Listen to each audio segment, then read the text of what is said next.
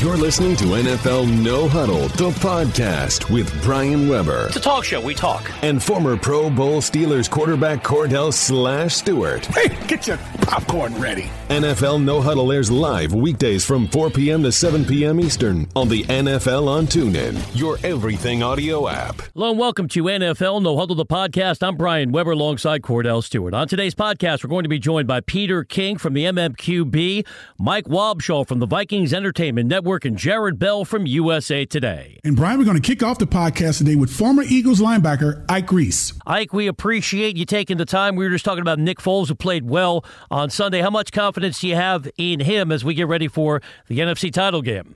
Oh, a whole lot. First of all, thanks for having me on, fellas. Cordell, thanks for having me on, brother. Yes, sir.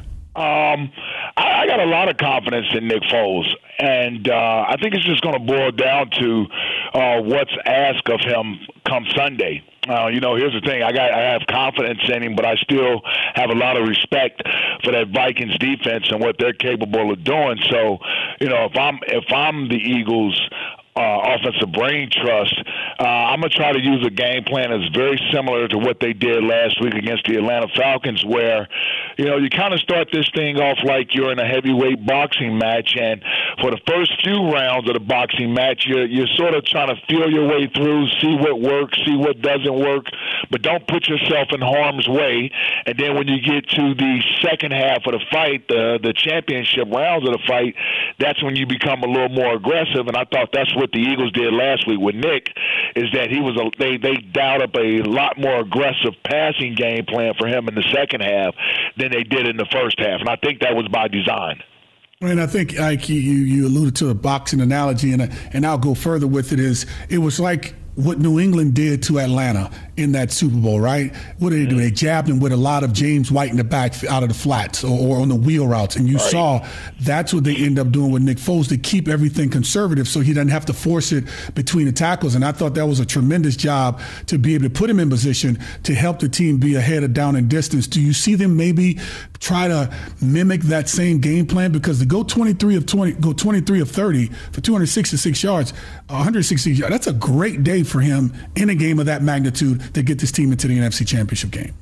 Yeah, I really do, Corder. I, I, I mean, I would use the same formula. I mean, listen, there's there's no sense in trying to prove um, how smart uh, you are as a coach or how daring you are as a coach when once you get to this point. Um, you know, sometimes, especially when you're playing at home, let that other team beat beat themselves. You know, don't help them out. You know, the only way I believe Minnesota uh, can get out in front run in this game is if we come out and don't take care of the football like we did last week against the Atlanta Falcons.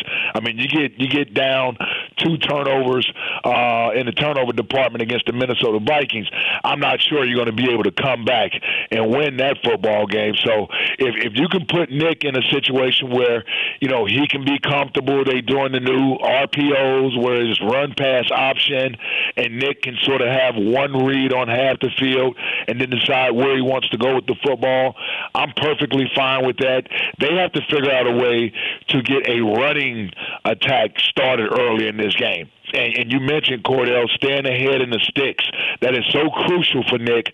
You got to keep him out of second and 10, third and 12, third and 15 type of situations. He needs to be in second and six, you know, third and four, situations like that where he has the ability to throw the ball or run the ball and keep this Vikings defense sort of guessing as to what he's going to do. If, if you get to a situation where you're one dimensional and they know you're going to throw the ball, man, it could be a long day trying to throw against this Viking secondary. Chatting with Ike Reese, former Eagles linebacker, Sports Radio 94 WIP in Philly. Ike, from a national point of view, does Doug Pederson deserve more credit for his abilities as head coach, especially in helping the development of Carson Wentz? Yeah, no doubt about it in my mind, fellas. Uh, I, I think sometimes when you have a player that's as great as Carson Wentz was this year, he can sometimes overshadow what the coaches are doing to help him have the type of year that he's having. And since Doug is a relatively young coach, only in his second year, didn't come in with a huge pedigree. Uh, really, for a lot of people, uh, it was somewhat of a questionable hiring. So he was still trying to earn his chops, and I, I think he's done that, particularly this year. But it started last year. But again, when Carson's having the type of year that he's having, instead of giving, you know, Doug Doug some credit for the type of jump Carson made this year, it almost goes to the quarterback coach, and that's why John DeFilippo is getting interviews for head coaching jobs because he's receiving uh, credit for Carson Wentz's uh, development as as a quarterback. When in reality, it's been Doug Pederson, John DeFilippo, and Frank Reich uh, that's allowed Carson to have the type of jump that he had. Obviously, with Carson's talent, that's the huge uh, factor in the equation.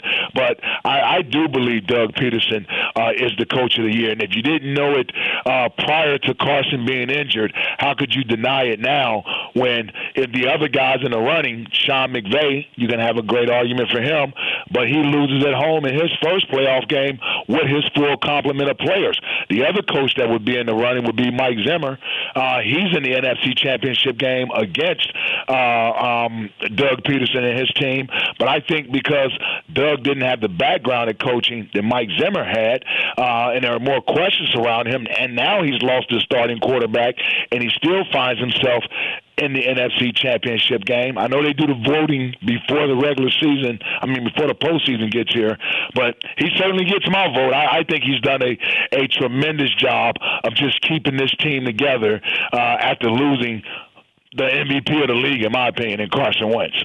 IQ alluded to a second a second ago, basically saying in so many words that Doug Pederson was being undermined, let's just say by Jim Schwartz or, or people saying that Jim Schwartz was walking around thinking he may should get the job as opposed to Doug Pederson. But he's played, I think he's played his cards his cards extremely well. Have this team in the NFC Championship game, but give me the pulse of the city, man. You know how, yeah. and from an anxiety standpoint, and how impatient the city of Philadelphia can be, man. Give me your take on how they've handled themselves with seeing the transition of quarterbacks, but now having Nick Foles playing as well as he did. Are they pretty excited, or, or are they still having some doubts? No, no. I tell you what, if you if we'd have talked last week, fellas, you, you you you you would think we were getting ready to play the 89 49ers uh, last week when we played the Atlanta Falcons. There there was, I, I would say, it was probably 50-50 at best as far as feeling positive about the game versus being concerned or having no hope at all. But after last week's game, uh, I, I would say the majority of the fan base. I would even go as far as saying 90 to 95 percent of the fan base is all on board and believing. And I've I've tried to tell them, listen. I understand the last two regular season games uh, didn't look very good to the eye, especially offensively. But if, if you if you take the positives out of those games, which is the way the defense played and the way the special teams played, uh, there are plenty of things to feel good about this team with. I think Nick's play last week calmed some nerves uh, of a lot of people, but overall, just winning the game, um, I think that sort of calmed the nerves of everyone. And this week, we're in the NFC Championship game. I tell you, a month or so ago, uh, after Carson was injured, not very many people believed we would be in this position. I would tell you, most people thought the season ended when Carson got injured. Uh, so to answer your question, Cordell, uh, I would say about 95 plus is, is all all on board with with this week's uh, uh, game because, quite frankly, you got nothing to lose. I mean, it's it's the NFC Championship game. Nobody's picking you. Uh, no one expected you to be here. Most of us didn't expect him to be here after the injury. You may as well enjoy this week. These things don't come around very often. Cordell, you know that they they don't come around very often, and so Um, we'll just let the chips fall where they may Sunday. But I feel pretty good. I feel pretty good about this game Sunday. I really do. I feel good. It's at home. Uh, our defense is being underplayed and undersold. Vikings defense is being talked up. That's great. They had the miracle play last week against the Saints. I'm glad that happened. So everybody's focusing on that. We're just flying under the radar here in Philadelphia. And come Sunday, we're gonna let the dogs out Sunday. And I feel good about the game. I really do. I just don't want to see those masks. Ike freaked me out last week. I had bad that. dreams. well, mine, uh, uh, mine and my co-hosts and my producers, ours got delivered last night, so we warmed through a portion of the show today. we got our mask, we got our underdog mask. It's you know how this is. It's a city theme, so we got to ride with it. We got to uh, ride with it. Who let the dogs out? Ike, we know you just wrapped up your show, so we really appreciate you joining us today on the NFL on TuneIn. Oh, no doubt, man. Thanks for having me. Take it easy. You're listening to NFL No Huddle, the podcast, and we'll be right back with more after this. It's a new year and time for you to explore new podcasts on TuneIn. Bring in 2018 with exciting new podcast episodes for the whole family, like Story Pirates This Podcast Has Fleas, Tumble Science for Kids the Alien Adventures of Finn Caspian, and so many more. Start your new year with these podcasts and more. Just search podcasts on TuneIn today. Welcome back to NFL No Huddle, the podcast. Here are your hosts, Brian Weber and Cordell Stewart. Next on NFL No Huddle, the podcast, we're joined by Peter King from the MMQB. Now, it's time for 2010 National Sports Writer of the Year, Peter King from MMQB on the NFL on TuneIn. Peter, we're talking about Tom Brady's hand injury. Given that he's 40 years of age and couldn't make it through a practice unscathed, what's the outlook Sunday against a ferocious Jacksonville defense? Yeah, I think that's a great question. And, you know, when I heard that it was a hand, we know he's been battling this Achilles injury the whole year, or for a good chunk of the year. Uh, but, you know, it's one thing to be limited in the pocket it's another thing on a day that's going to probably be really cold to have your right hand injured. Now, what that means and how serious it is, we'll never hear it. You know, uh, the Patriots are, are, certainly not going to let anybody know, uh, let on what how bad it is. But no question in my mind that this has to be very concerning for the Patriots. I will not be at all surprised to see Dion Lewis get a much bigger part of the game plan this week than than they had planned. What happens if Brian Hoyer has to come in? Do they continue to play uh, decent football enough to, to help them win? You know, my opinion, Cordell, is that everyone in Gillette Stadium in Foxborough will immediately get down on their knees and they'll look up to the heavens and they'll say, Please, can we have one Brian Hoyer miracle, please? Just one. Um, you know, I think what they're what they would do without any question is they would basically, uh, you know, they they would basically make their game plan a short and intermediate passing game plan, almost the way the Philadelphia Eagles did last week with uh, with Nick Foles. You know, they didn't want the ball into in Nick Foles' hands to throw the ball deep downfield. And in my opinion, uh, that's exactly what Josh McDaniels would do with Hoyer if he had to play. Now, look, in my opinion, Brady would throw left handed before they'd put Brian Hoyer in the game, but we'll see.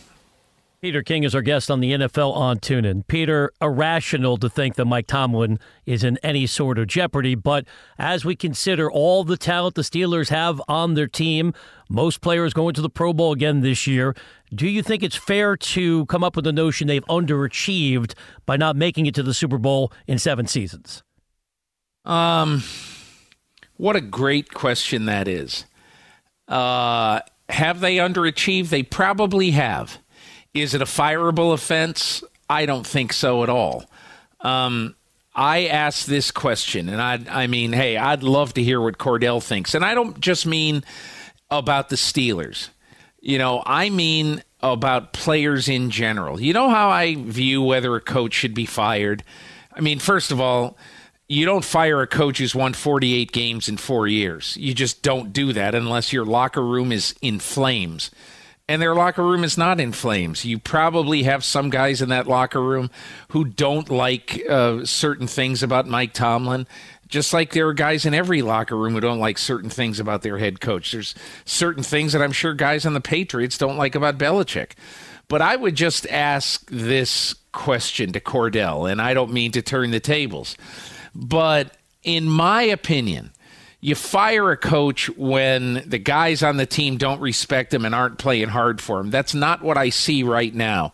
But Cordell, what do you think about that as a player who's been on the side of you've been in winning locker rooms and you've been in losing locker rooms? What do you think about a coach's ability and and and keeping a coach?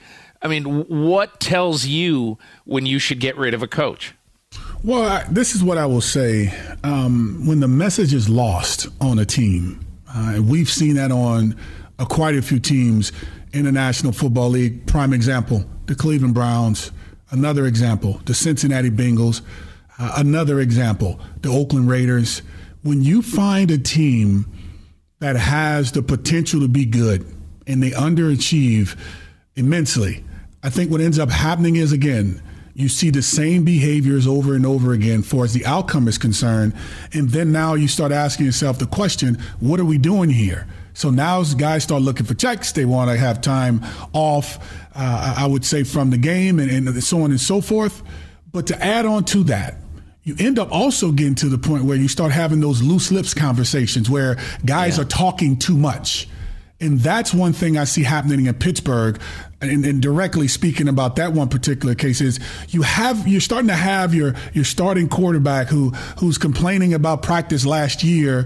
You know maybe we're having too many physical practices. This is why guys are getting hurt. Uh, to last uh, the game against New England where I wanted to spike the ball, but from the sideline I end up getting a different call. So when you start hearing those types of messages, it makes you wonder, Peter, and also Brian is the message getting lost to the point where there may be a reason why those rumors are floating around and just so happen to surface out of nowhere to where you're questioning a guy who you've mentioned who's won over 44 games or so to where you wonder is this is what we're going to let go for someone else that we don't know can basically come in and get you to win a division let alone get back to the postseason? So i would say i echo those sentiments but most importantly it's about the message that's being lost and i wonder if that's taking place in Pittsburgh because of all these players that, that are passing their p- opinions, the Martavis Bryants to the Le'Veon Bells to the Ben Roethlisbergers. Uh, not so much AB because we have those temper, you know, those tempered moments where guys may lash at a coach like a uh, uh, Tom Brady does to Josh McDaniels on the sideline in Buffalo too. The the actual Gatorade jug being thrown on the ground. So hopefully I answered your question and also add a few more cherries on top because I think it's becoming to be one of those cases in Pittsburgh where we've never seen this before. Where you, you, you think coaches are getting fired because of players, but yet you also have players having the loose lips because we know what happens when you have loose lips. They say they start sinking ships, and here it is. It seemed like the, the boat is starting to rock a little bit well, too much what, in Pittsburgh, which one we haven't of the things, in a long time. Cordell, I'll just I'll just add this this last thing, and then we can move on. One of the things that bothered me now in retrospect is seeing before the Steelers played the Patriots the first time. You've got Mike Tomlin talking to Tony Dungy about the rematch with the mm-hmm. Patriots. Mm-hmm. Right. Mm-hmm. I mean, and and again, I thought it was cute and funny, and the guys in the locker room would laugh about it and everything. But mm-hmm. then you've got the players who sort of take the lead from their coach, and they start saying the same kind of stuff. Mm-hmm. And I just said to myself when all that stuff started happening, there's way too much meaningless chatter going right. on you know focus on today not tomorrow let tomorrow take care of itself but but again i i just I don't think that you've seen anywhere near enough for Mike Tomlin's job to be in jeopardy. I agree. Peter, we appreciate the time. Thanks so much for joining us again. Enjoy the games on Sunday. We'll chat with you next week. Sounds great, guys. Thank you. You're listening to NFL No Huddle, the podcast. We'll be right back after this. Catch all new episodes of some of your favorite podcasts early with TuneIn First Play. You can listen to new episodes from some of your favorite shows, like Haunted Places by Parcast. Every episode, I take you to the scariest haunted places on earth. Hollywood and Crime by Wondery. We also tested the purse for fingerprints. Nothing viable there either. And Uncivil by Gimlet before they're available anywhere else. Where we ransack America's past and discover that history is only kind to those who write it. Search First Play Podcast and listen early. Listen often. Listen today. This is NFL No Huddle, the podcast. Here are your hosts, Brian Weber and Cordell Stewart. As we continue on NFL No Huddle, the podcast, let's welcome in Mike Wobschall of the Vikings Entertainment Network. Mike, thanks for taking the time to join us again. Take us through the miracle in Minnesota as you saw it. Where were you in the stadium as history was made? Yeah, guys, that was um, you know, 13 seasons was 13 seasons with the Vikings. You see a lot of things, I can tell you that. Um, but that's that's going to top the list, I think. I was lucky enough to be in our radio booth between our play-by-play man Paul Allen and our analyst Pete Bercich, and uh, that's where I sit for our games. I do stats and I spot for them. So it was a pretty good seat uh, to the play and to the call and um, we we lost our minds in the radio booth. That's an advantage of being in the radio booth and not the press box. Is you you know you can cheer and show your emotions. And Mike, can we hear you on that call? Are you yelling in the midst of the cacophony? You you can hear me for sure. You just don't know it's me because there's about four other people yelling into microphones. So uh, wow. uh, it was it was nuts. It was something I've never seen or experienced. It was a lot of fun, and uh, hopefully it's going to propel us to a good performance on Sunday. Yeah, sometimes that energy and momentum actually pushes you forward to know that you can play for 60 minutes and and have a chance to play in a game of this magnitude and win. But when you watch how they played in that game against the New Orleans Saints, in the first half, obviously going up 17 nothing, it seemed like they had everything in control. What can you say yeah. moving forward, going on the road outside in, in, inclement weather, that they need to do in order to have a chance uh, to win this game, knowing Nick Foles is nothing like a Carson Wentz? Yeah. Well, I think um, you know, you know, and, and Nick Foles is nothing like Drew Brees either, and that took a monumental effort from Drew Brees, you know, to get the Saints back. But he did it. He's, he's got the heart of a champion. But you know, and and I don't want to take any credit away from the Saints because honestly, I don't think enough credit has been given to them for the way they were able to come back. But you know, the Vikings had a blocked punt and a really silly interception in the second half, and that you know that that helped New Orleans get back into the game. So I think ball security is very important in every football game you ever play. Um, no one's breaking any news with that, but I think going on the road with you know uh, an environment that's going to be raucous um, and playing a team that's the one seed but is the underdog, I think it's going to be an incredibly loud and, and noisy environment the Vikings are going to have to handle the elements, not just the weather, but also the crowd, and they're going to have to take care of the football. I think it's going to be a low scoring game where every yard, first down, possession, every coaching decision matters, and points are at a premium. So I really think ball security is going to be uh, an important factor in the game on Sunday. Chatting with Mike Wobschall, Vikings Entertainment Network, Vikings Team Channel on TuneIn. Mike, as you might anticipate, we've been carving up the NFC title game through every possible perspective, going category by category. I keep going mm-hmm. back to the matchup of the Vikings offense against the rugged top five Philadelphia defense. How do you see that playing out on Sunday? Yeah, well, it's interesting. You know, the Eagles they they got two. Well, first of all, it starts with I think with Fletcher Cox, and you know he's I'm just watching some some of that Falcons game back. I mean, he just ruins plays. It's like if you put one blocker on him, you have no chance. If you put two blockers on him, you have a chance. But now someone else uh, in their front seven is going to have a one-on-one opportunity or is going to be unblocked. So he really presents a lot of headaches. But then they also use the wide nine technique, and that can make it really hard to challenge them on the perimeter. So, you know, they make it hard to get outside on them which funnels you inside to their best player, Fletcher Cox. It's really a good scheme and really kind of not, not surprising that they've been such a good defense all season, especially on the run or against the run. So, you know, to me, it's going to be really important for the Vikings to identify what they want to attack on this Eagles defense and stick with it and work on that and grind away and trust the defense to keep them in the game and trust the process on offense to eventually work over time. I think you really get into trouble if you try a smorgasbord um, strategy against this defense and you try and challenge everything. I, I don't think you'll get anywhere. I think you got to identify what that is that you want to expose and you got to work on it and work on it and work on it. What that is, I don't know exactly, but I know it's a very fast defense. So I'm wondering if they will try to use some of that team speed against the Eagles with counters and traps and screens and draws and, and that sort of thing. And if that's the case, it could be a nice opportunity for Jerick McKinnon.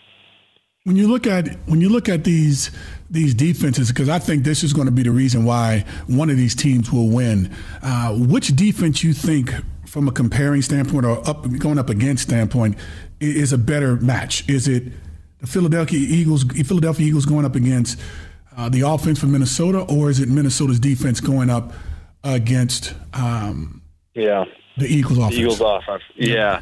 You know what I. I really don't want to disrespect Nick Foles at all because I, I know he's gotten the job done at this level. I mean, heck, Pat Shurmur's told me stories about Foles, and t- you know he's told me about how the season Foles had 27 touchdowns and two picks. So I mean, Nick is has proven that he can do it. But I just I really like the Vikings matchups at cornerback and receiver. You know, Xavier Rhodes, Trae Waynes, Terrence Newman against the Eagles receivers. I like that matchup. And so if the Vikings can do a good job against the run, you know, and force Foles to have to go outside and down the field to his receivers, I think that's a nice matchup for the Vikings. And now that's easier said than done because they have LeGarrette Blunt and they have Jay Ajayi, and then just when you've got the power game figured out, they're going to throw in a dash of Corey Clement here and there, and, that can be really tough. So, you know, I, I don't think it's um, a matchup that's easy, but I, I think it's a good matchup for the Vikings if they can force Foles into like 30 or 35 passing attempts. I think the Vikings will be in really good shape. Mike Wobschall, Vikings Entertainment Network, Vikings Team Channel on TuneIn is our guest on the NFL on TuneIn. Mike, it's not our job to confirm or deny reports Pat Shurmur could be going to New York, become the next head coach of the Giants. From the Minnesota point of view, what has he meant to this organization since Norv Turner walked away and Shurmur became the offensive coordinator? Yeah, he's meant a lot. I think he's done a really nice job with this play calling, and I think he's done a really nice job of not – digging his fence posts in too deep. And what I mean by that is he's been flexible. You know, he's he, started the season off with Bradford and then lost Bradford and had to go with Keenum. And then he started the season off with Dalvin Cook, who we were hoping would be a rookie of the year type of guy. Then he lost him, and he found a way to use Jerick McKinnon and Latavius Murray in concert. And um, that's been really good. And Kyle Rudolph's been kind of nicked up a little bit. He was always a little bit of our bread and butter, so he just got Adam Thielen to be a thousand yard receiver. So I, I really appreciate. Um, you know Pat Shurmur's uh, resourcefulness and his ability to make something work based on his personnel and not make his personnel fit into what he wants to do. And you know, Coach Shurmur talks about what he's learned from Andy Reid and the West Coast offense, and, and some elements he can use, um, you know, from that coaching tree. But then he's also talked about what he's learned from Chip Kelly and the use of tempo after explosive plays and the use of substitutions to keep guys fresh. So, you know, I really think Coach Shurmur's done a good job of not being concerned about what is his brand and what is his style, and just being more concerned about how do we win, and that's what we're going to do. Is we're going to do whatever it takes. Yeah, and I mean to echo that, it's it's it says a lot based on what he's done with Case Keenum because of where he's come from. Uh, actually, starting off not being drafted to being with the Houston Texans to going to St. Louis and then LA with the same team in the Rams. Yeah. And everyone thinking he should be done, but yet he comes there and fills in for injured Sam Bradford, and he has an MVP caliber year. Obviously, you got these other players that are playing great, but he played just that good. Give me your true assessment on Case Keenum and what you think uh, he's capable of doing and how his, how his future could look, considering what he's done this year. Yeah, you know, he's. Um, you know, I, I just I look back, Cordell, to you know, I think back to what he was like at mini camps and training camp, and you know, I just remember a guy that had a lot of enthusiasm, and you know, he's always running with the twos and sometimes the threes because we had Taylor Heinicke in camp, and Taylor and Case were kind of competing to be the backup. You know, so sometimes Case Keenum was with the third team offense, um, you know, early on in the process. And the way he conducted himself, it was like, you know, he, he it was like he was the starter. You know, he's very enthusiastic, always clapping, trying to get the guys going. You know, we'd be in the 11th period of a practice in the middle of, of May, and he's, you know, you think he's practicing for a playoff game. And, and you always looked at that and you almost were dismissive about it, um, you know, because you weren't focused on him because he had Sam Bradford. But now I'm watching him go through this season and help us get to 13 and three and win a playoff game. And I, I just now I look back and I just really appreciate that about him. You know, like I really respect that that that's how he conducted himself. And um, I don't know if you guys saw it, but um, Jon Gruden did his his QB camp, uh, and you know for for many years in a row, and he had Case Keenum one year, and you know he told Case, someone's going to give you a shot somewhere down the line. I don't know when it's going to be. Someone's going to give you a shot, so just be ready. And and I think that's what Case Keenum has done. He's kept himself ready at all times, and it paid off for him this year.